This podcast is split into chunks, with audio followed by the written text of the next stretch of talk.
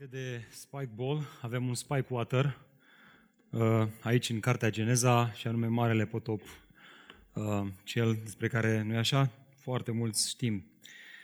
Uh, adevărul este că atunci când citești această relatare biblică a potopului, nu este niciun fel o relatare drăguță, nu-i așa? Iată de ce, prin secolul al XIX-lea, pictorul și graficianul francez Gustave Doré a realizat o serie de gravuri cu această temă, tema potopului. Uh, cam așa arată una dintre ele. Uh, ea pune în scenă imaginea post-potop, cea în care arca se oprește pe un munte uh, și prezintă jos în vale, nu-i așa, consecințele potopului. Așa de mulți oameni, așa de multe vieți care au fost rase de pe fața pământului prin apele potopului și din care Dumnezeu și-a retras Duhul Său de viață. Atunci când privești uh, capodoperele de, ap- de arta lui Gustav Dore, nu poți să nu te gândești că potopul are de-a face cu un eveniment tragic. Acesta este elementul pe care acest artist îl surprinde atât de bine și elementul pe care alte capodopere de artă îl ratează așa de mult. Dragilor, relatarea biblică a potopului nu este nici de cum o povestire drăguță de adormit copiii. Și atunci, despre ce este vorba, s-ar putea să întrebe cineva. Păi despre ce e vorba? Potopul ne vorbește despre faptul că Dumnezeu este un mare judecător care judecă drept păcatul omului.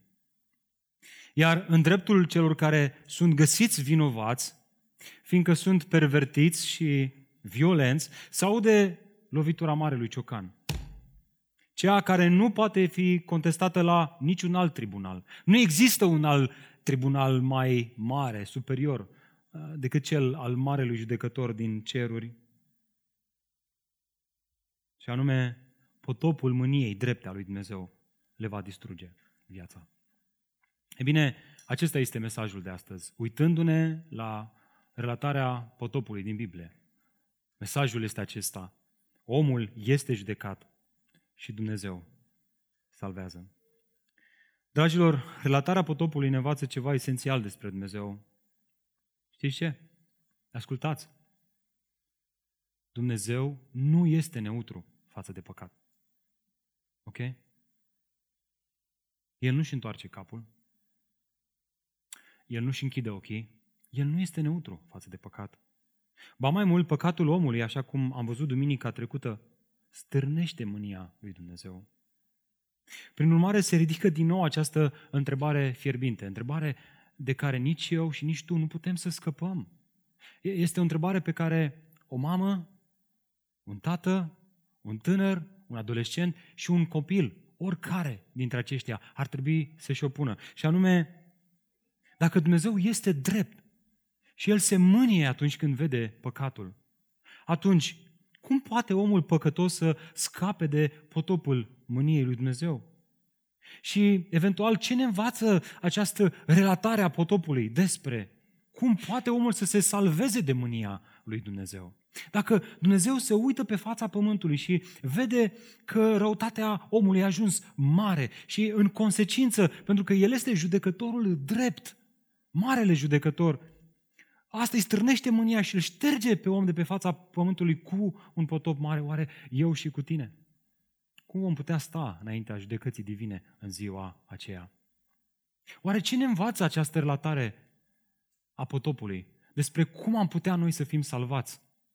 Nu atât de mult de păcat, ci de consecințele păcatului care se ridică și care ne condamnă la curtea de judecată a lui Dumnezeu, care se mânie împotriva oricărei necinstiri și oricărei lipse de evlavii. Oare cum vom putea sta noi și cum vom putea înfrunta noi în ziua aceea judecata divină? E bine, textul acesta ne răspunde și ideea centrală este aceasta. Dacă ții notițe, iată ideea centrală acestei relatări a potopului din Geneza 6 și 7. Ascultați, diferența dintre judecata sau salvarea omului de sub unia dreaptă a lui Dumnezeu constă în aceste cuvinte simple, dar atât de profunde, și anume, dar Noe Și am pus acolo puncte, puncte, pentru că sper că prin credință poți să treci numele tău acolo. Dar noi a găsit har înaintea Domnului. Asta este ceea ce vrea autorul să ne comunice. Și sper ca Duhul Lui Dumnezeu să ne dea credință în această realitate, în aceste cuvinte simple, dar în Dumnezeu. Așa că, dacă ai o Biblie, te invit să deschizi împreună cu mine în Geneza 6. Continuăm să citim din versetul 8 până la finalul capitolului 7. Obișnuiesc să zic că mai luăm în dimineața aceasta încă o felie de pizza, doar că astăzi luăm o cutie de pizza. Avem două capitole, aproape două capitole înaintea noastră. Acum gândiți-vă și voi, dacă nouă versete durează o oră, două capitole, nu știu nici eu, dar vom vedea. Sperăm totuși să ajungem la pizza, să mâncăm. Ați, ați ajuns acolo? Da? Ok. Ascultați cuvântul Domnului. Dar Noe a găsit bunăvoință înaintea Domnului. Aceasta este istoria lui Noe. Noe a fost un om drept, fără pată în generația sa. Noe a umblat cu Dumnezeu. Lui Noe s-au născut trei fii, Sem, Ham și Afet. Pământul era pervertit înaintea lui Dumnezeu și plin de violență. Dumnezeu s-a uitat spre pământ și iată că acesta era pervertit, căci orice făptură, este o expresie pe care merită să o subliniez, orice făptură își pervertise calea pe pământ. Dumnezeu i-a zis lui Noe, sfârșitul oricărei făpturi este hotărât înaintea mea, pentru că pământul este plin de violență din cauza lor. Iată, le voi distruge împreună cu pământul. Fă o arcă din lemn de gofer. Să faci în arcă niște încăperi și să o acoperi cu smoală pe dinăuntru și pe din afară. Să o faci astfel. Lungimea arcei să fie de 300 de coți, lățimea de 50, iar înălțimea de 30, adică 125 de metri, 25 lățime și undeva la 15 metri înălțime. Adică lungă cam cât două terenuri de fotbal, fotbal 11 la 11, să ne înțelegem, și cam cât uh, un bloc cu 8 etaje. Cum? Cu 4? 4 ori 3, 12. Cu 5 etaje, da, mulțumesc, fratele. Constructorul, dezvoltatorul. Aș vrea și eu un bloc 8, 8 etaje la 15 metri, dar nu, nu mi-a ieșit până acum. Să continuăm mai departe. Versetul 16. Să faci pentru arcă un acoperiș pe care să-l termini la un cot deasupra. Să pui ușa acestei arce pe o parte a sa și să faci trei punți. Una jos, una la mijloc și a treia sus. Iată că eu voi aduce un potop de apă pe pământ ca să distrug, expresia noastră, orice făptură de sub ceruri care are suflare de viață în ea. Și tot ce este pe pământ va pieri. Dar voi încheia legământul meu cu tine, iar tu vei intra în arcă împreună cu fiii tăi, cu soția ta și cu soțiile fiilor tăi. Din tot ce este viu, din orice făptură, să aduci în arcă două din fiecare, ca să le țin viață împreună cu tine. Ele să fie un mascul și o femelă. Să vină la tine înăuntru ca să le țin viață câte două din fiecare fel de păsări, din fiecare fel de vite și din orice târătoare a pământului, după felul ei. Iar tu, ia cu tine din fiecare fel de hrană ca să se poată mânca și depozitează-o. Aceasta va fi hrana ta și a lor. Noi a făcut totul așa cum i-a poruncit Dumnezeu, așa a făcut. Apoi, Domnul i-a zis lui Noe, intră în arcă tu și toată familia ta, căci te-am văzut drept înaintea mea în această generație. De asemenea, ia cu tine șapte perechi din toate animalele curate, mascul și femelă, și câte o pereche din animalele necurate, mascul și femelă. Evident, câte două din fiecare, bărbat și femeie, dar când vine vorba de animalele curate, șapte perechi. De ce? Păi, în primul rând, asta arată că viața urma să continue și asta anticipează ceea ce noi avea să facă imediat după potop și anume să ia din aceste animale curate și să-i aducă o jerfă Domnului. Altfel spus, dacă urmează să fie viață dincolo de potop și dacă va fi un act de închinare adresat Domnului din aceste animale curate, atunci ia mai multe ca să rămână în viață și acestea. Ia câte șapte perechi din păsările cerului, versetul 3, mascul și femelă, ca să le păstrezi vie sămânța pe fața întregului pământ, pentru că peste șapte zile voi trimite ploaie pe pământ timp de 40 de zile. Numerologia este și ea importantă. 40 de zile în pustie, 40 de zile Domnul Iisus Hristos a fost ispitit, 40 de zile a durat apele pe pământ. 40 de zile, 40, cuvântul acest termen, uh, cifra aceasta, reflectă uh, suferință, necaz, probleme. Asta, e, asta înseamnă în Scriptură acest termen, acest număr. Și voi șterge de pe fața pământului toate viețuitoarele pe care le-am făcut. Noe a făcut totul așa cum i-a poruncit Domnul. Noe avea 600 de ani când a venit apele potopului pe pământ. Noi a intrat în arc împreună cu fiii săi, cu soția sa și cu soțiile fiilor săi, din cauza apelor potopului. Dintre animalele curate și dintre animalele care nu sunt curate, dintre păsări și orice se târăște pe pământ, au intrat în arca lui Noe. Două câte două, mascul și femelă, așa cum i-a poruncit Dumnezeu lui Noe. După șapte zile au venit pe pământ apele potopului. În al 600-lea an al vieții lui Noe, în luna a doua, în a 70-a zi a lunii, altfel spus, nu e mitologie, ceea ce citim noi aici, este un eveniment istoric, care chiar s-a întâmplat. Sunt niște date precise aici. În ziua aceea au țâșnit toate izvoarele Marelui Adânc și s-au deschis stăvilarele cerului. Ploaia a căzut pe pământ timp de 40 de zile și 40 de nopți. Noe fiii săi, Sem, Ham și Afet, soția sa, precum și cele trei soții ale fiilor săi, au intrat în arcă în aceeași zi. Ei și orice vietate, după felul ei, orice vită, după felul ei, orice animal care se târăște pe pământ după felul lui și orice pasăre după felul ei, orice zburătoare, orice înaripată. Au venit la noi în, or- în arcă, două câte două, din orice făptură, care are suflare de viață în ea. Cele ce au venit erau mascul și femelă din orice făptură. Ele au intrat în arcă așa cum i-a poruncit Dumnezeu lui Noe. Apoi Domnul a închis arca în urma acestuia. Potopul a ținut 40 de zile pe pământ. Apele au crescut și s-au înălțat. Și au înălțat arca. Iar ea s-a ridicat cu mult deasupra pământului. Apele s-au ridicat și au crescut mult pe pământ, iar arca plutea deasupra apelor. Apele s-au ridicat așa de mult pe pământ încât toți munții înalți de sub cerul întreg au fost acoperiți. Apele s-au ridicat deasupra munților cu 15 coți, undeva la 7 metri, și astfel munții au fost acoperiți. Orice făptură care se mișca pe pământ a pierit. Păsări, vite, vietăți, orice animal care mișină pe pământ și orice om. Tot ceea ce avea înări suflare de viață, din tot ce era pe uscat, a murit. El a șters toate viețuitoarele care erau pe fața pământului, de la om până la vite, târtoare și păsări ale cerului. Ele au fost șterse de pe pământ. Numai noi a, lăsat, a fost lăsat, precum și cei care erau cu el în arcă. Apele au fost mari pe pământ 150 de ani. Până aici cuvântul Domnului.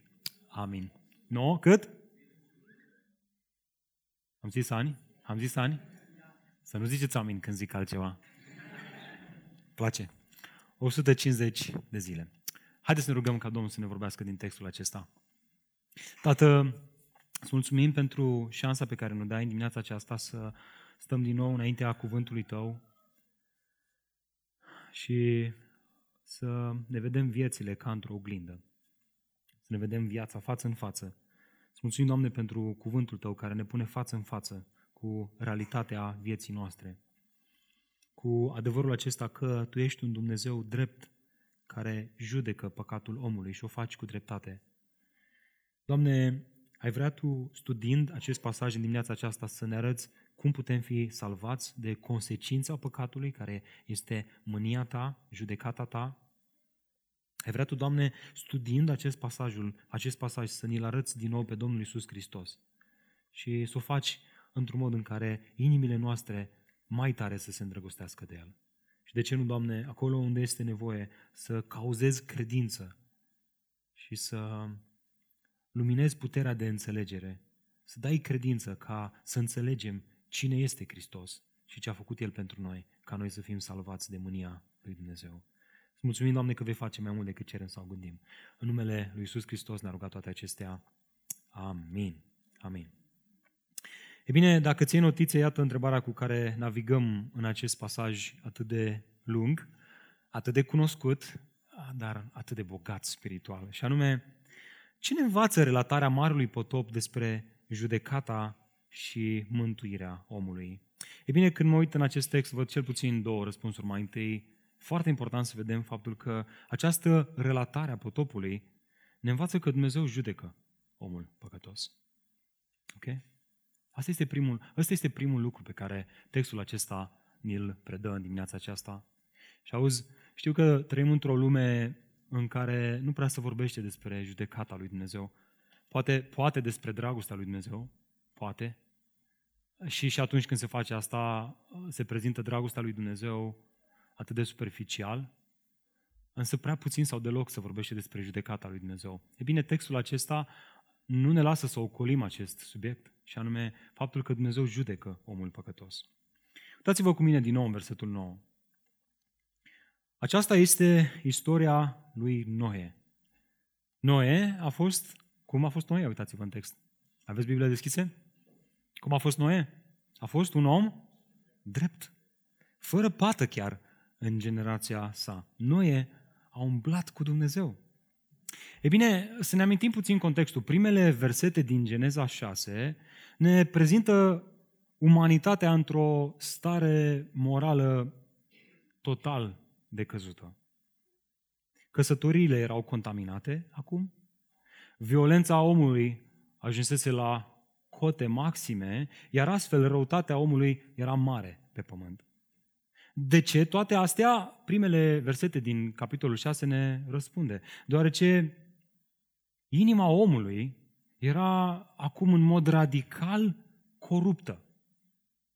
Dragilor, nu putem, nu putem citi aceste cuvinte și să credem că asta are, ceva, are, are de-a face doar cu ceva ce se întâmpla în zilele lui Noe. La fel este și în zilele noastre. Omul nu este păcătos pentru că a păcătuit mult. Omul este păcătos pentru că se naște având această inimă înclinată înspre rău. Și asta îl întinează pe om. Oare nu asta spunea Domnul Iisus Hristos? Căci din inimă ies gândurile rele, crimele, adulterile, curvile, furturile, mărturile mincinoase și blasfemiile? Acestea sunt lucruri care îl întinează pe om. Altfel spus, umanitatea post-Eden și chiar post-potop, vom vedea astăzi, este păcătoasă. Și motivul pentru care este păcătoasă este că inima căzută a omului întinează umanitatea. Eu și cu tine ne naștem moștenind această natură căzută a lui Adam. Ne naștem în vechiul Adam. Inima mea și inima ta este astfel, este aplicată înspre sine. E bine, lecturând primele versete din Geneza 6, așa cum sper că ați făcut în grupurile mici și săptămâna trecută, când citești toate lucrurile astea scrise aici în Geneza 6 și vezi că toți oamenii s-au pervertit sau aproape că închizi Biblia, o pui pe piept și începi să te gândești. Bă, chiar nu era nimeni pe fața pământului care să nu fie astfel? Oare chiar toți oamenii s-au pervertit înaintea lui Dumnezeu și meritau distrugerea? Oare toți oamenii erau în halul ăsta de, de rău? Și cu întrebările astea în minte, deschizi din nou Biblia pentru că vrei răspuns. E bine, versetul 9 ne răspunde la această întrebare. Ni-l prezintă pe acest Noe neprihănitul. Ia uitați-vă cu mine încă o dată. Ce scrie aici? Că aceasta este istoria lui Noe. De fapt, autorul nu face altceva decât să ne introducă următorul toledot din cartea Geneza. Să nu uităm faptul că structura cărții Geneza este dată de cele, spuneți voi, spuneți voi cele, opa, 10 toledoturi. toledoturi. Le-am mai putea numi și geneze sau începuturi sau relatări sau, așa cum găsiți scris în versetul 9, istorii. De data aceasta, istoria lui Noe. Am avut istoria cerurilor și a pământului, am avut istoria lui Adam și acum autorul ne dă al treilea Toledot, a treia istorie, istoria lui Noe. Așa este organizată cartea Geneza. Zece Toledoturi. Asta e structura cărții. De data aceasta, evident, avem Toledotul lui Noe. Mare atenție! Cu fiecare Toledot care se năștea în lume, se năștea și o speranță nouă. Că acel Toledot, acea istorie, acea relatare, acea persoană ar putea fi cel care împlinește promisiunea lui Dumnezeu dată femeii în Geneza 3 că sămânța femeii ce va face? Va zdrobi capul șarpelui și astfel va răscumpăra omul din consecințele neascultării de Dumnezeu și această natură căzută în păcat. Prin urmare, văzând cât de depravat a ajuns umanitatea, din primele versete din capitolul 6, înțelegând că Dumnezeu îl va șterge pe om de pe fața pământului printr-un mare potop ca și sentință la neascultarea omului, nu poți să nu te întrebi, oare nu cumva Noe este cel care va zdrobi capul șarpelui și ne va salva de sub mânia lui Dumnezeu? Oare nu este el acel toledot pe care îl așteptăm să vină în lume și să ne salveze, să ne răscumpere de sub puterea păcatului și a morții? Oare nu cumva este Noe salvatorul omului? E bine, în următoarele versete, autorul ne oferă răspunsul la această întrebare. Și o face arătându-ne întâi un contrast între caracterul lui Noe și caracterul oamenilor din generația lui. Prin urmare, haideți să-i luăm pe rând. Vreți? Nu vrem, frate, noi suntem cu mintea în altă parte. Vreți? Ok, hai să facem asta. Iată mai întâi caracterul evlavios al lui Noe. Este un contrast pe care n-ai voie să-l ratezi în capitolul 6. Mai întâi, autorul îl prezintă pe Noe ca fiind un om drept. Observați versetul 9. Noe era un om drept. Este, de fapt, primul om din Biblie despre care se spune că era un om drept sau neprihănit, dacă ai varianta, versiunea Cornilescu.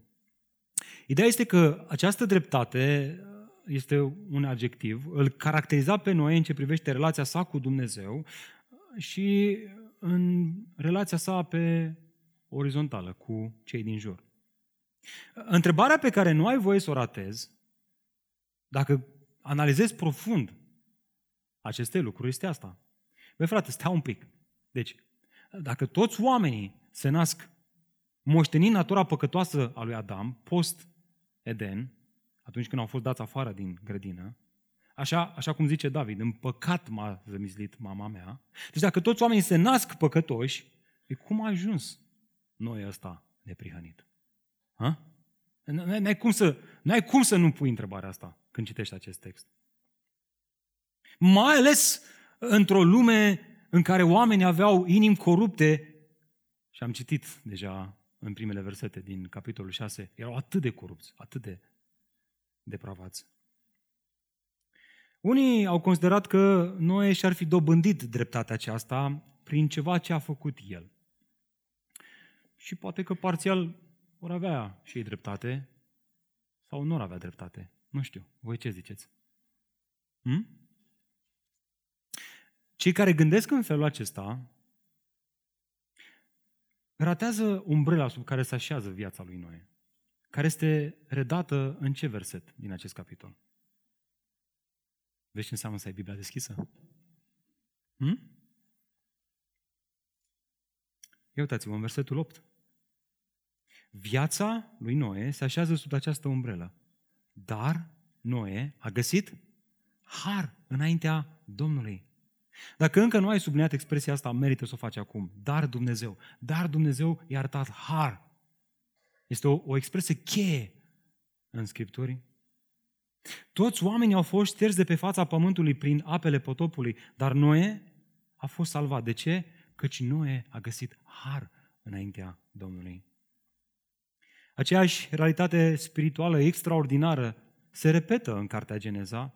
Autorul, inspirat de Duhul Sfânt, vrea să se asigure că înțelegem foarte bine treaba asta. Atunci când se vorbește despre Avram, care l-a crezut pe Dumnezeu și el, Dumnezeu, i-a considerat asta, ce? Neprihănire sau dreptate. Așadar, dragilor, vorbim de o îndreptățire prin credință, prin har, ca să nu se laude nimeni, nu doar în Noul Testament, nu doar în Galateni și Romani, ci și aici, în Geneza, în Vechiul Testament. Biblia este coerentă de la un început până la altul. Harul lui Dumnezeu a, a lucrat această dreptate în viața lui Noe. N-a rămas neroditor. L-a făcut pe Noe drept. Datorită credinței sale în Dumnezeu, specific, nu cred că greșim dacă spunem uh, credinței sale în promisiunea că o sămânță se va naște în lume care va zdrobi capul șarpelui, asta l-a îndreptățit înaintea lui Dumnezeu, dar auzi, l-a și făcut om drept în cei din generația sa. De fapt, cel care pretinde că este îndreptățit, ascultă-mă, biserica, biserica ascultă asta, cel care pretinde că a fost îndreptățit, dar nu caută să trăiască drept, este foarte posibil să aibă o, o credință moartă. Iacov vorbește despre asta. Îmi spui că ai credință în Dumnezeu? Îmi spui că ești îndreptățit? Ai capacitatea să articulezi intelectual Evanghelia excelent? Foarte bine. Arată-mi faptele tale. Păi, uh, păi, credința ta e posibil să fie moartă. Textul vrea să vedem asta. Noi a căpătat har înaintea lui Dumnezeu, harul acesta l-a îndreptățit înaintea lui Dumnezeu, dar l-a făcut drept în generația sa. De fapt, cu asta continuă autorul. El vrea să vedem că acest caracter evlavios al lui Noe era integru. Uitați-vă, fără pată în generația sa. Termenul ebraic folosit aici, tamin, folos, înseamnă întreg sau, sau complet. Spre exemplu, când regele Solomon a construit templu, el a ales să fie folosite pietre tamin. Adică pe acele pietre care le-a văzut că nu au crăpături sau lipsuri. Pietre întregi.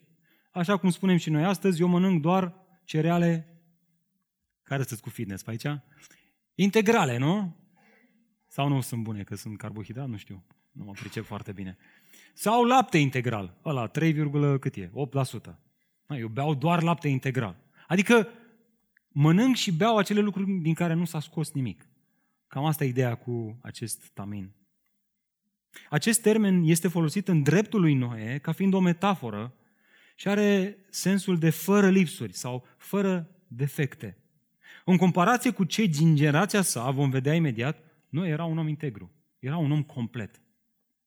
Ei bine, asta ar trebui să ne determine să ne întrebăm oare ce anume alimenta această integritate a sa. Textul continuă cu faptul că acesta umbla cu Dumnezeu. Vedeți asta în text?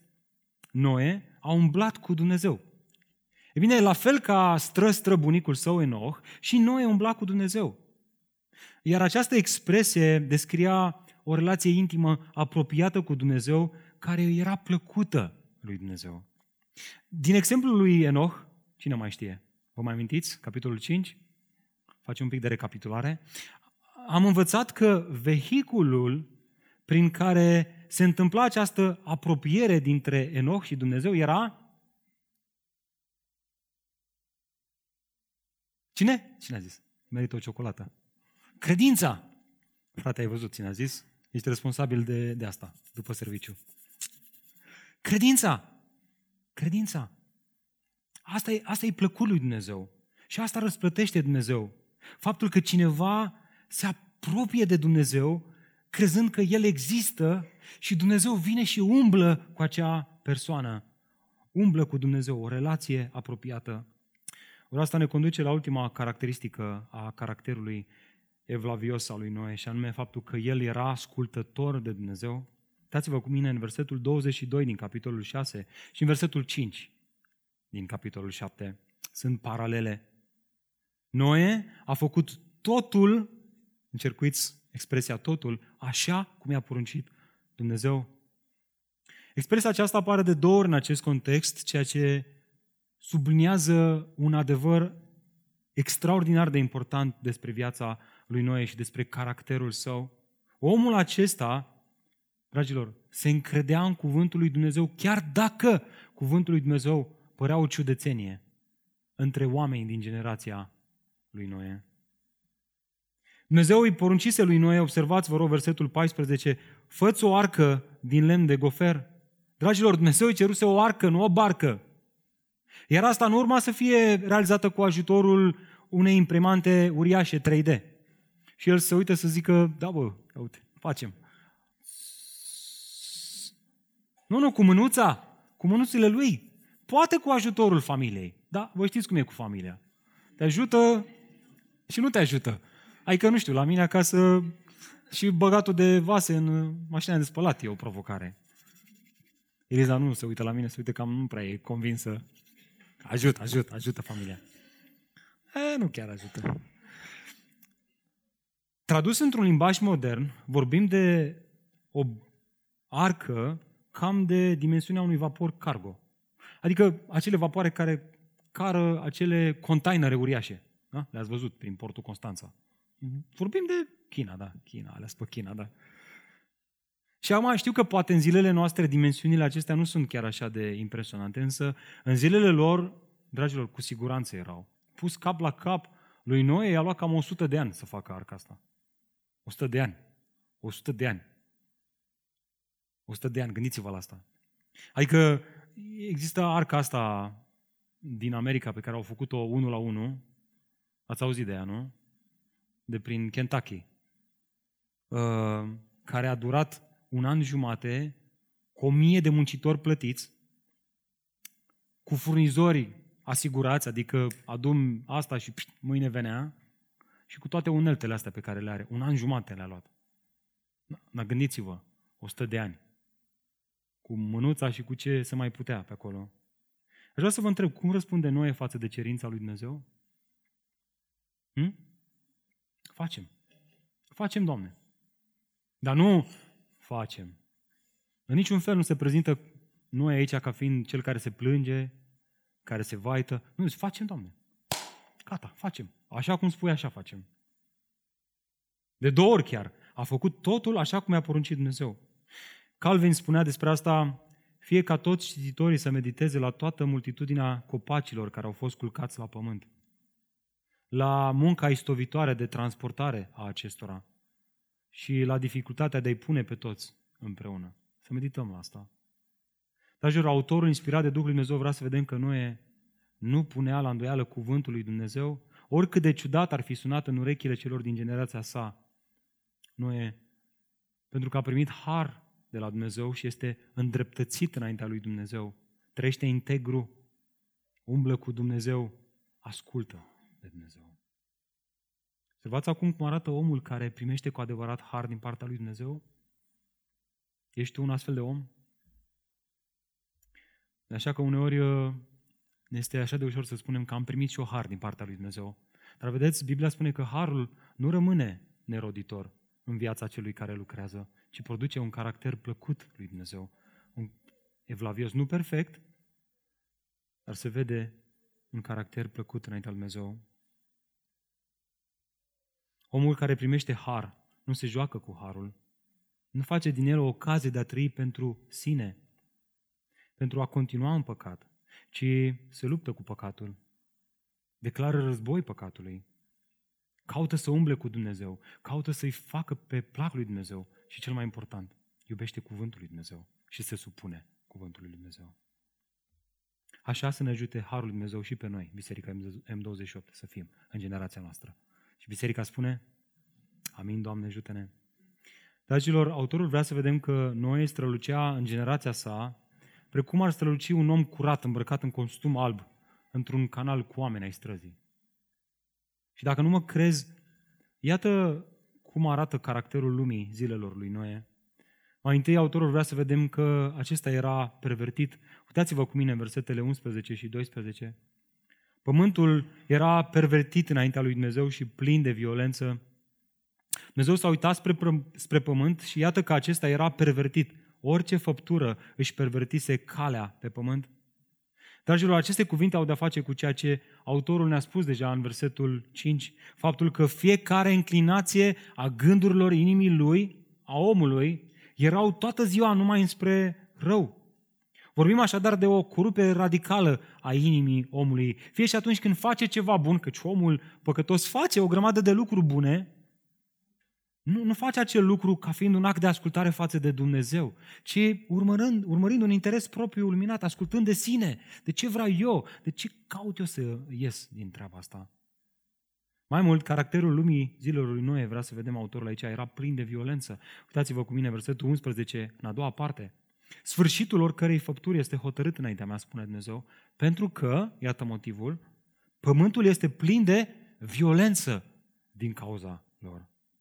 Asta are de-a face cu ceea ce ne-a spus deja autorul în versetul 4, atunci când a vorbit despre acei uriași, despre acei viteji, oameni cu renume, denumiți nefilimi, oameni capabili de crime care nici măcar nu pot fi descrise într-o întâlnire publică ca aceasta. Cei despre care cartea numere afirma că îi devorau pe cei din orașul lor, locuitorii orașului în care ei erau concetățeni, ei erau canibali, efectiv. Și, atenție, aceștia erau vârful de lance al violenței umane, și postura lor fizică le permitea asta, să-i strivească pe ceilalți oameni din jurul lor. Însă, autorul vrea să sublinieze aici că tot pământul era plin de violență. Adică, eu nu eram uriaș, eu nu aveam postura asta fizică avantajoasă, dar cât puteam, eram și eu violent. Da? Ori asta ne conduce la ultima caracteristică, și anume faptul că toate astea duse împreună cere lumea, cere ca lumea să fie distrusă sau cere distrugerea. Să vă rog, ce afirmă Dumnezeu despre om și viețuitoarele pământului din zilele lui Noe în versetul 13, a doua parte. Iată, ținând că de toate acestea le voi distruge împreună cu pământul.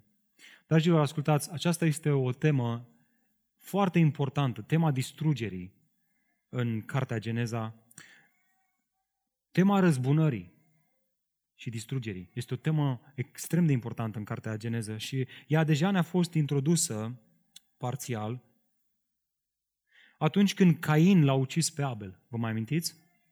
Mai știți ce a spus Dumnezeu în acel context? Glasul sângelui fratelui tău strigă din pământ către mine.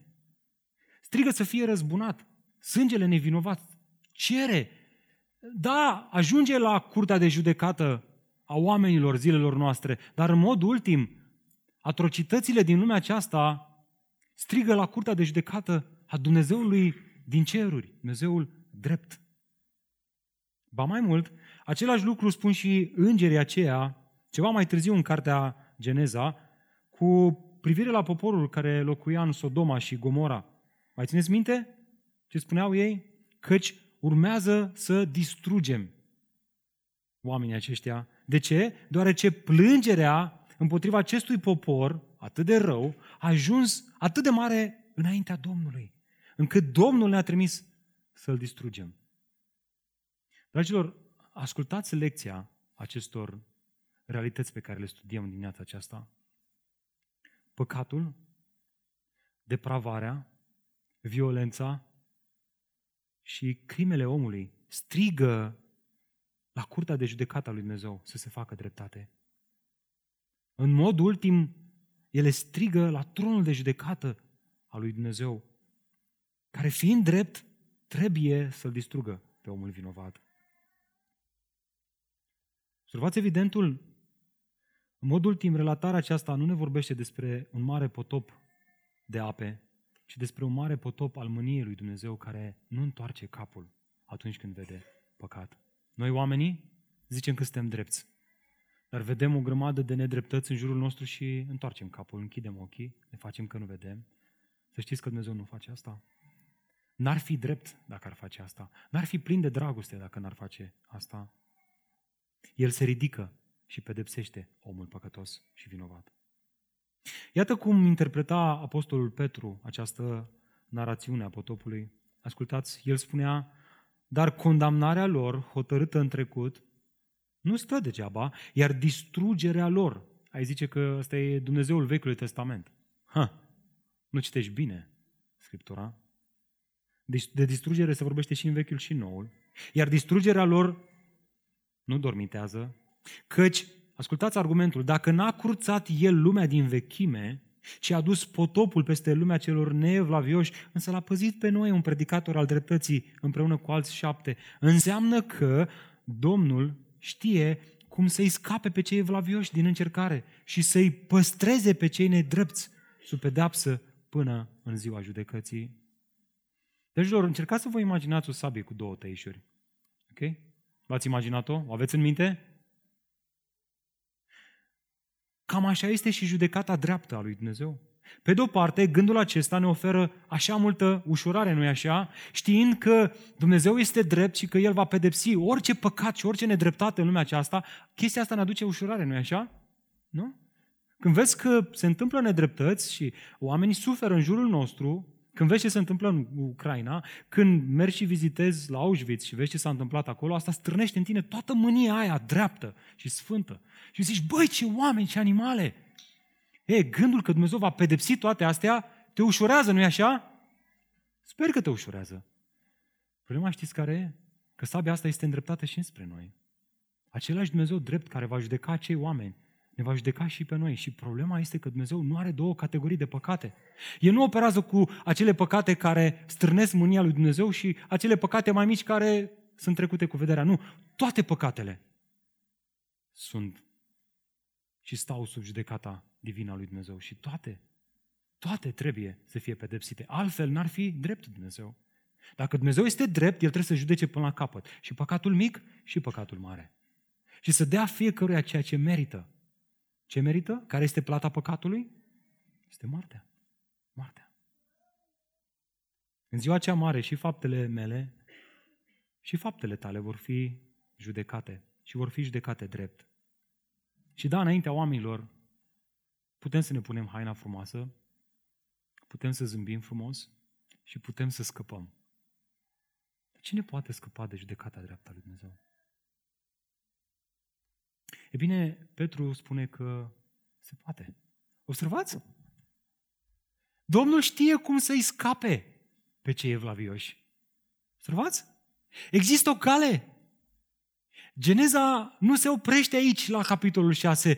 Trece în capitolul 7. Capitolul 7 ne aduce speranță. Iată de ce a trebuit să luăm toată cutia de pizza în dimineața aceasta. Trebuie să punem împreună Geneza 6 cu Geneza 7. Trebuie să le aduci împreună și să vezi că, da, Dumnezeu judecă drept, dar Dumnezeu salvează omul păcătos. Prin urmare, răsună iarăși întrebarea, cum poate omul păcătos să stea înaintea marelui judecător drept? Ei bine, haideți să vedem ce are de spus Cartea Geneza în capitolul 7. Haideți să vedem faptul că Dumnezeu salvează omul păcătos. Și sper din toată inima că te apropii de acest text cu toată speranța și cu toată credința și cu tot interesul. Mă rog ca Dumnezeu să-ți strânească tot interesul. Vreau și eu să scap de mânia dreaptă a lui Dumnezeu. Vreau și eu să stau în picioare în ziua aceea la judecata cea mare. Dați-vă cu mine versetul 1. Apoi, Domnul i-a zis lui Noe, intră în arcă tu și toată familia ta. Și iată motivul invocat. Căci te-am văzut drept înaintea mea în această generație. Dragilor, ceea ce este, ascultați, mai sunteți atenți? Ascultați acum. Asta este esențial. Dacă nu ratăm asta, n-am ratat mare lucru din pasajul acesta. Ceea ce este de-a dreptul surprinzător în aceste câteva versete și cuvinte, constă în faptul că Dumnezeu invită în arca de salvare nu doar pe noi, L-am văzut pe Noe în contrast cu oameni din zilele lui și ai zice, Noe, tu ți-ai câștigat biletul de intrare în arcă, poftim, pac, intră. Ești drept în generația ta. Voi? Eu înțeleg că vă știți cu Noe, dar ce căutați voi aici? Niciunde în textul acesta nu ni se spune că cei din familia lui Noe erau și ei drepți. Doar despre Noe ni se spune că era drept. Și ba mai mult ni se spune că datorită dreptății lui Noe și familia lui Noe a fost salvată. Dragilor, autorul cărții Geneza, inspirat de Duhul lui Dumnezeu, știind deja dinainte istoria răscumpărării omului din păcat, cum se va derula, mai stabilește încă o temă esențială pe care nu avem voie să o ratăm. Iar tema este aceasta, faptul că Dumnezeu oferă salvare unora datorită unuia drept. Și acest adevăr, aș vrea să vedem în aceste câteva versete are implicații duble. Mai întâi înseamnă că cei asociați cu cel drept sunt salvați. Uitați-vă cu mine în versetul 7 din capitolul 7. Noe a intrat în arcă împreună cu fiii săi. Dumnezeu a zis să facă asta în versetul 1 și în versetul 7 se întâmplă asta. Noe a intrat în arcă împreună cu fiii săi, cu soția sa și cu soțiile fiilor săi, din cauza apelor potopului. Versetul 13 acum, uitați-vă din nou. Mai aveți Biblie deschise? Noe, fiii săi, se accentuează, se repetă. Sem, Ham și Afet, soția sa, precum și cele trei soții ale fiilor săi, au intrat în arcă în aceeași zi. Și orice vietate au venit la noi în arcă două câte două, din orice făptură care are suflare de viață în ea. Ele au intrat în arcă, așa cum i-a poruncit Dumnezeul lui Noe. Și acum ascultați. Apoi Domnul a închis arca în urma acestuia. Luați? Datorită neprihănirii lui Noe, familia intră și Dumnezeu îi lasă să intre. Și după aia, după ce au intrat toți cei ce aveau de intrat, se închide ușa. Gata, arca s-a închis. Până aici. Evident, doar cei care sunt asociați cu Noe, neprihănitul, se urcă în barca de salvare, de mânia potopului lui Dumnezeu. Dragilor, ascultați cu mare atenție. Aceasta nu este nici de cum observație nesemnificativă. Ar trebui să medităm la asta. Nu doar o săptămână până trecem în capitolul 8. Toată viața noastră. Căci este nevoie de unul neprihănit ca o rămășiță să fie salvată de judecata lui Dumnezeu. Ei, rămășița, sunt salvați datorită neprihănirii unuia singur. Asta este tema pe care o stabilește autorul aici. Asta este fundamentul care se tot repetă în Biblie. Iar tema este aceasta, salvarea mai multora datorită neprihănirii unuia. Datorită neprihănirii lui Noe. Sunt și ei salvați, cei din familia sa. Ei bine, spuneam că acest adevăr are implicații duble. Hai să vedem acum reversul monedei, ca să avem imaginea de ansamblu. Știți care este reversul monedei? Faptul că cei ignoranți față de cel neprihănit, față de cel drept, sunt distruși.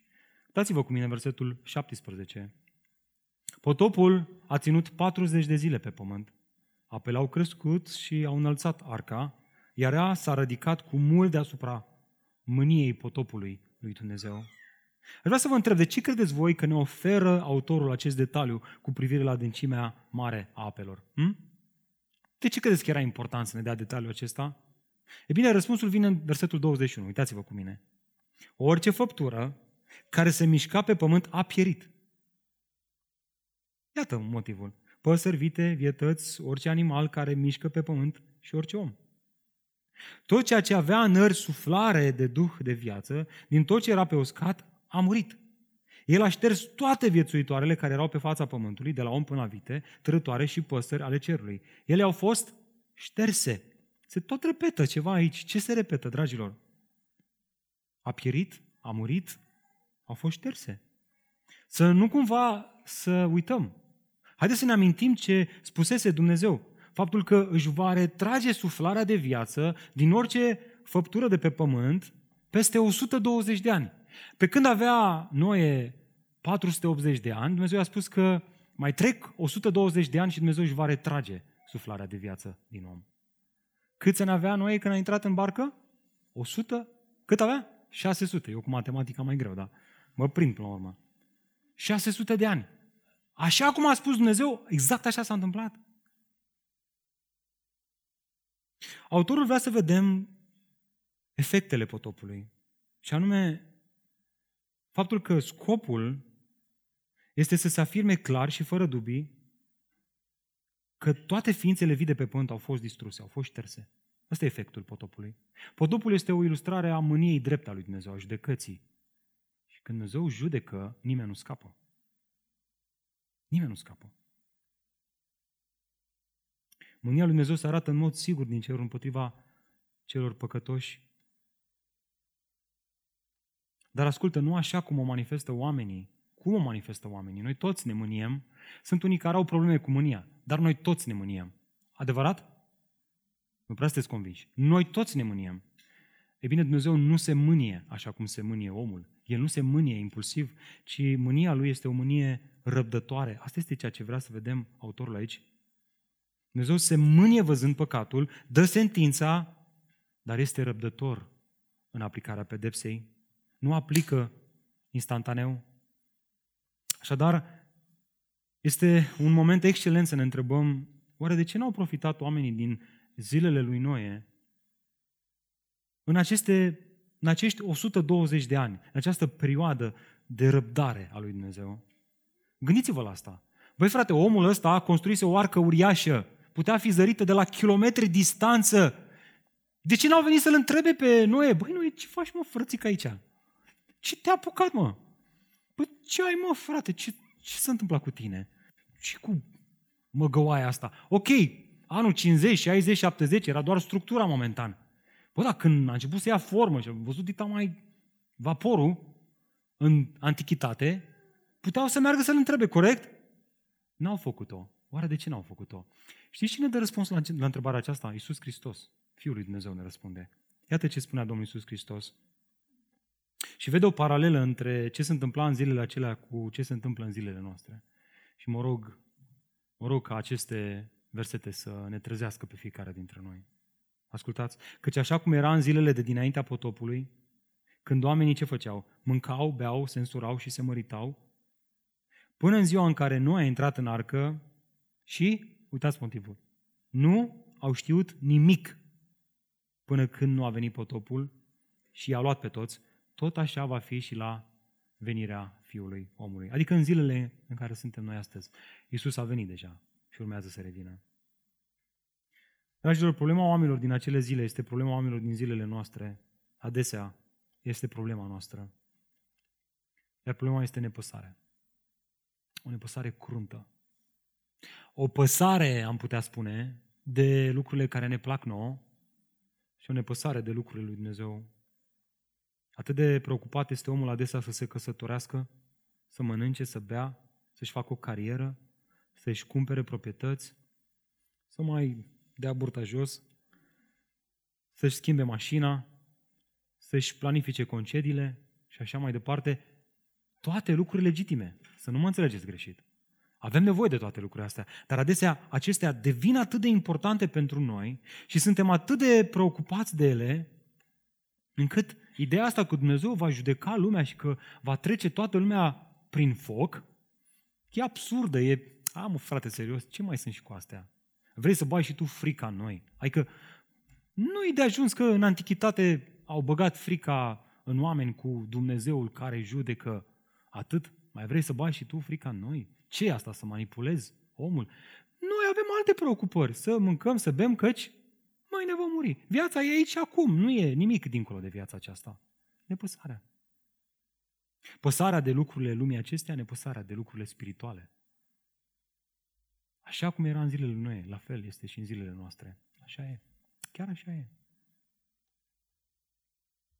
Cu toate astea sunt unii care găsesc har și sper că ai găsit și tu har, cărora Dumnezeu le deschide ochii, care astfel văd că lumea aceasta este pervertită, este plină de violență și speranța nu este într-o lume mai bună aici pe pământul acesta, în forma lui.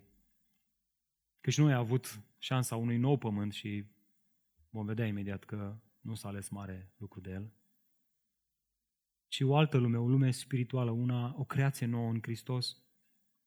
Ei, ei, ei sunt aceia care înțeleg că lumea aceasta, ei înțeleg prin credință. Înțelegerea lor vine din credință, credința în cuvântul lui Dumnezeu. Ei înțeleg că lumea aceasta va trece prin foc și că tot ceea ce vedem noi va arde într-o bună zi. Ei înțeleg asta, ei cred asta. Ei cred că mânia lui Dumnezeu va pedepsi orice nelegiuire și orice formă de neevlave. Prin urmare, Întrebarea care se naște este aceasta. Cum poate, Domne, fi salvat omul de această mânie a lui Dumnezeu și cum poate avea și el parte de acea umanitate nouă? Ce anume s-a întâmplat în viața lui Noe? Ce a făcut Noe ăsta? Ce a avut el parte de a fost salvat, de a scăpat de mânia lui Dumnezeu manifestată prin aceste ape ale potopului? Am lăsat ceva în urmă în pasajul acesta, în mod intenționat. Știți ce? voi credeți că degeaba vă zic, uitați-vă la text, uitați-vă la text. E ceva ce nu am adresat, ceva esențial în pasajul acesta. Vă las să vă mai gândiți un pic. Unii, citind această relatare a lui Noe, au spus, ba chiar au cântat. Fă-ți o corabie și urcă-te în ea. Știu că n-am voce. Urcă-te în ea cu familie. Adică, frate, apucă-te pe treabă. Lucrează-ți mântuirea. Fă-ți o corabie și salvează-ți pielea. Cam asta au spus unii. Într-o formă sau alta. Ia, domne, exemplu neprihănitului Noe, câștigă și tu neprihănirea și salvarea de potopul mâniei lui Dumnezeu. Fă ce a făcut Noe și vei fi salvat. Dragilor, ascultat, oricât de impresionant ar fi exemplul lui Noe, atunci când citești toată relatarea vieții sale, îți dai seama că Noe nu este acel toledot prin care Dumnezeu să aducă răscumpărarea omului din păcat. Noe a avut și el falimentele sale, la fel cum toate celelalte toledoturi până la Isus au avut și ele falimentele lor.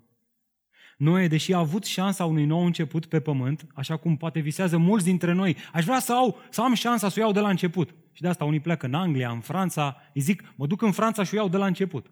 Și în Franța, același lucru. Da? Doar că mai o dă și pe francez acolo. Tot falimentează lamentabil. E bine, autorul vrea să vadă că vedem că și Noe a falimentat. Eu dați-vă ce spunea autorul despre Noe, că a făcut primul lucru după ce s-a dat, primul lucru social după ce s-a dat jos din arcă. Geneza 9. Noe, interesant, nu mai numește aici omul neprihănit, ci îl numește omul pământului. Om al pământului era și Noe. Adică Noe a fost neprihănit și Dumnezeu, datorită neprihănirii sale, a salvat o rămășiță, dar să nu ratăm. Om al pământului era și el. Și uite ce a făcut. A început să planteze o vie, a băut vin, s-a îmbătat și s-a dezbrăcat în cortul său. Ajungem și la textul ăla, o să-l... Da, ideea este, nu el este răscumpărătorul. Nu el este sămânța femeii. Noe e și el omul pământului. Prin urmare, dacă Dumnezeu știa că nu Noe va fi acela care va răscumpăra, de ce nu l-a omorât și pe noi? De ce nu l-a distrus și pe noi? De ce l-a ținut pe noi în viață? E bine, este ceva în aceste versete ce nu avem voie să ratăm. Haideți să ne întoarcem în capitolul 6, versetul 17. Ăsta este lucru pe care nu l-am adresat. Mai puteți să vă conectați un pic? Uitați-vă la versetul 17. Iată, capitolul 6. Iată, eu voi aduce un potop de apă pe pământ ca să distrug orice făptură de sub ceruri, care are suflare de viață în ea. Și tot ce este pe pământ va peri. Și acum ascultați. Expresia care ne place și ar trebui să, să începem să ne placă mult de tot. Dar, dar Dumnezeu, dar eu, Dumnezeu, voi încheia, ce spune acolo? Legământul meu cu tine, iar tu vei intra în arcă împreună cu fiii tăi, cu soția ta și cu soțiile fiilor tăi. Dragilor, aici nu e un contract uh, făcut între Gigi și un alt Gigi care construiește și el niște case. O praștine termenele, dă băia bun. Da? E, e, e un legământ pe care noi îl face cu Dumnezeu. Și atunci când legămintele sunt făcute între om și om, în Vechiul Testament, sunt negociate. Dar de fiecare dată când legămintele sunt făcute între om și Dumnezeu, niciodată omul nu negociază. Pentru că ele sunt mereu o manifestare a harului și a îndurării lui Dumnezeu față de omul care nu merită. Cu alte cuvinte, contextul acestui legământ este acesta. Omenirea este deplorabilă și merită condamnare. Dar eu, Dumnezeu, fac legământ cu tine, nu e? Pentru că ți-am dat bunăvoință, ți-am arătat bunăvoință. De ce i-a arătat Dumnezeu bunăvoință lui Noe? De ce a zâmbit Dumnezeu când s-a uitat la Noe? Știți de ce? Pentru că făcuse o promisiune. Că prin Noe, prin acest toledot, într-o bună zi va veni în lume cine? Sămânța femeii, Iisus care va răscumpăra omul. Datorită lui Iisus Hristos în mod ultim. Noe găsește har, Noe este neprihănit, Noe este integru, Noe umblă cu Dumnezeu, Noe ascultă de Dumnezeu pentru că prin el avea să ducă mai departe promisiunea aceasta în lume. Promisiune care avea să-l aducă pe unul, singurul, care a fost cu adevărat neprihănit până la capăt. Cine este acela? Unul care este mai mare decât Adam? Unul care este mai mare decât Noe? Unul care este mai mare decât Avram? Unul care este mai mare decât David, unul care este mai mare decât Paul, Pavel și toți aceștia. Ce au toți aceștia în comun? Au falimentat. Ce are Isus și n-au toți aceștia? El nu a avut păcat. El a fost cu adevărat neprihănit. A fost ispitit la fel ca și noi, dar a fost găsit fără păcat. Fără păcat. Prin El, prin Hristos, dragilor, Dumnezeu avea să împace toate lucrurile cu sine, fie cele de aici, de jos, de pe pământ, fie cele din ceruri. Cum? Făcând pace prin sângele crucii lui, adică prin sângele noului legământ. Legământul acesta dintre Dumnezeu și Noe ilustrează ceea ce urma să se întâmple, prefigurează ceea ce urma să se întâmple prin sângele legământului Hristos. El a fost cu adevărat neprihănit. Vă mai amintiți întrebările pe care le puneam la început? Oare chiar nu este nimeni care să nu se facă vinovat de păcat? Chiar nu se găsește o soluție? Cineva care să salveze omul de judecata dreapta lui Dumnezeu? E bine, răspunsul este da, există. Și acela este cine? Sămânța femeii. Nu Noe? Prin noi a venit sămânța femeii în lume, dar neprihănitul cu N mare, marele neprihănit, care a făcut voia Tatălui în totul, a ascultat în totul de voia Tatălui, este Domnul nostru Isus Hristos, Cel care n-a cunoscut niciun păcat, care, deși a fost ispitit în toate lucrurile, ca și noi, a fost fără păcat. Și știți care este cel mai uimitor lucru cu privire la asta? La această realitate, că această viață perfectă este cea care ne răscumpără din păcat. Este noul Adam, cel care ne asigură salvarea de mânia lui Dumnezeu și care ne face o nouă creație și ne duce în veșnicie. El, omul divin, Isus Hristos. Iată cum citeau apostolii această relatare a Marelui Potop și cum ar trebui să o citim și noi astăzi.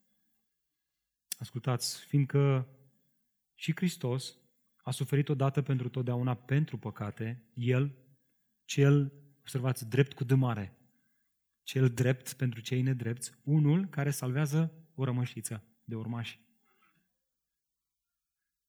El cel drept pentru cei nedrepți, ca să vă ducă la Dumnezeu. El a fost dat la moarte în trup, dar a fost înviat prin Duhul, ca în zilele lui Noe, când era construită arca, în care doar puține suflete, și anume opt, au fost salvate prin apă. Și acum ascultați, oglindirea acestei ape este botezul care vă mântuiește acum și pe voi. Aceasta nu este o îndepărtare a murdăriei de pe trup, ok? Da? Nu de asta ne botezăm, ci angajamentul unei conștiințe bune înaintea lui Dumnezeu, prin învierea lui Hristos. Dragilor, observați, botezul este împlinirea a ceea ce prefigurează potopul din Vechiul Testament. De fapt, asta este ceea ce nu e așa, ne place așa de mult duminica când vedem la biserică aceste botezuri, oameni care intră în apă, se scufundă și prin asta îi declară că se identifică cu moartea lui Hristos și apoi ies din apă și prin asta declară că se identifică cu învierea lui Hristos. Ce, ce ne învață pe noi toate astea, biserică? Ne învață că cei care se identifică cu Hristos sunt cei care sunt ascunși în Hristos și salvați de mânia lui Dumnezeu. Ma, stau un pic de vorbă cu adolescenții.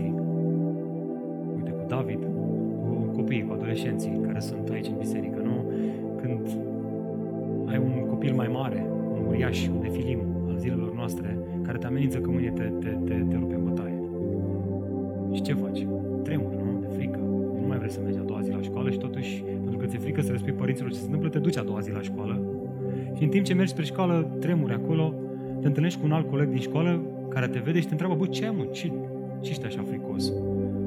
Frate, unii pe la școală, mi-au zis că o să mă bată astăzi la școală. Ha, să mă rupă în bătaie, mi-au zis.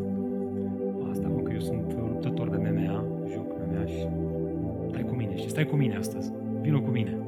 Ce face copilul, adolescentul ăla, când ajunge la școală și vin băieții să-l bată? Ha? Se ascunde în spatele luptătorului de MMA care îl apără și îl protejează de mânia turbată a acestor oameni. Vedeți? Știu că ilustrația are limitele ei, dar într-un fel, cam asta se întâmplă cu cei care sunt ascunși în Hristos și sunt îmbrăcați cu neprihănirea lui Dumnezeu. Doar această neprihănire a lui Hristos este ceea ce ne salvează de mânia dreaptă a lui Dumnezeu. Ok? De acest foc care urmează să ardă lumea aceasta și toți oamenii și îngerii răi care sunt păstrați pentru acest foc veșnic. În ziua aceea la judecată, Singurul lucru care te poate apăra înaintea Marelui Judecător este un singur cuvânt. Iisus Hristos. Dacă ai fost îmbrăcat în deprihina lui Hristos și auzi, așa cum în vremea lui Noe a lăsat Dumnezeu o vreme de 120 de ani de răbdare, tot la fel și acum suntem în anul de îndurare a lui Dumnezeu, când oricine cheamă numele lui Dumnezeu prin credință, este mântuit, este îndreptățit. De ce nu alergi la Domnul? Hm? De ce nu alergi la Domnul? Nu vezi că bunătatea asta lui Dumnezeu, îndurarea Lui, ne îndeamnă la pocăință? Tu crezi că ce a făcut Hristos este o lucrare care doar ne permite un an de îndurare în care să trăim noi mai confortabil? Nu e despre asta. Nu e despre asta lumea aceasta. Ci e despre împărăția lui Dumnezeu care începe aici și acum. Așa că haideți să ne amintim aceste adevăruri, să le cântăm peste sufletele noastre și haideți să trăim viața pe pământ în felul acesta. Haideți să ne amintim că în fața tronului de sus cei care sunt ai lui Hristos au un mare apărător, iar ceilalți, versul monedei, nu au un mare apărător. Ei vor sta înaintea Marelui Judecător de unii singuri. Așa că, acum, în anul de îndurare Dumnezeu, ce-ar fi să alergi la Hristos cu credință și să te încrezi și tu în El. Așa că, haideți să ne ridicăm și haideți să cântăm peste inima noastră aceste